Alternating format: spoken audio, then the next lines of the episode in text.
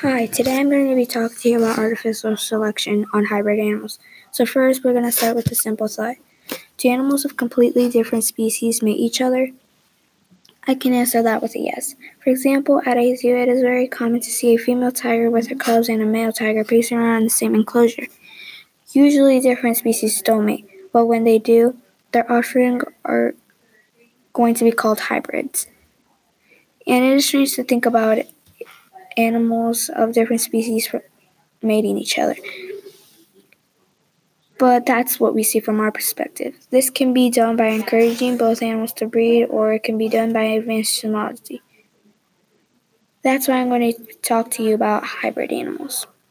But first, what is gene modification? Gene modification can also also called genetic engineering is when humans intentionally alter the genes of an organism directly to change and or, its characteristics. As you can see, gene modification and selective breeding are quite similar, but what are their differences?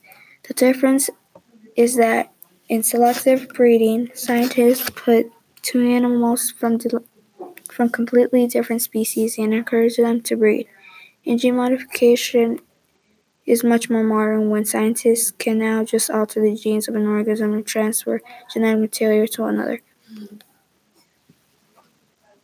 For example, the snow-capped manakin, which has a splash of white on its head, and the opal-crowned manakin is similar to snow-capped, but it has a crown that appears to be white, blue, or red depending on the light. Their offspring initially start had crowns that were dull whitish gray, but in later generations some grew yellow feathers. Normally, animals don't mate, of the different species do not mate, but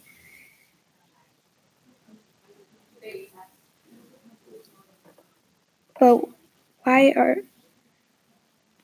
normally, in fact, most hybrid animals are born sterile. But why are hybrid animals sterile? Well, it's because they don't have viable cells because of the chromosomes from their different parents that don't match up. Plus, hybrid animals can be disastrous, that can even be called invasive species. Invaders sometimes mate with lo- related local species reproducing hybrids. Hybrid animals have impacted society because of how they are reproducing quickly and eating up other organisms' sources of food and shelter. In the end, you learn that hybrid animals can be created through gene modification and artificial selection. You also learn why hybrid animals are sterile and how hybrids could completely tear down our ecosystem. So with that, I will leave Arushi to answer the rest of your questions.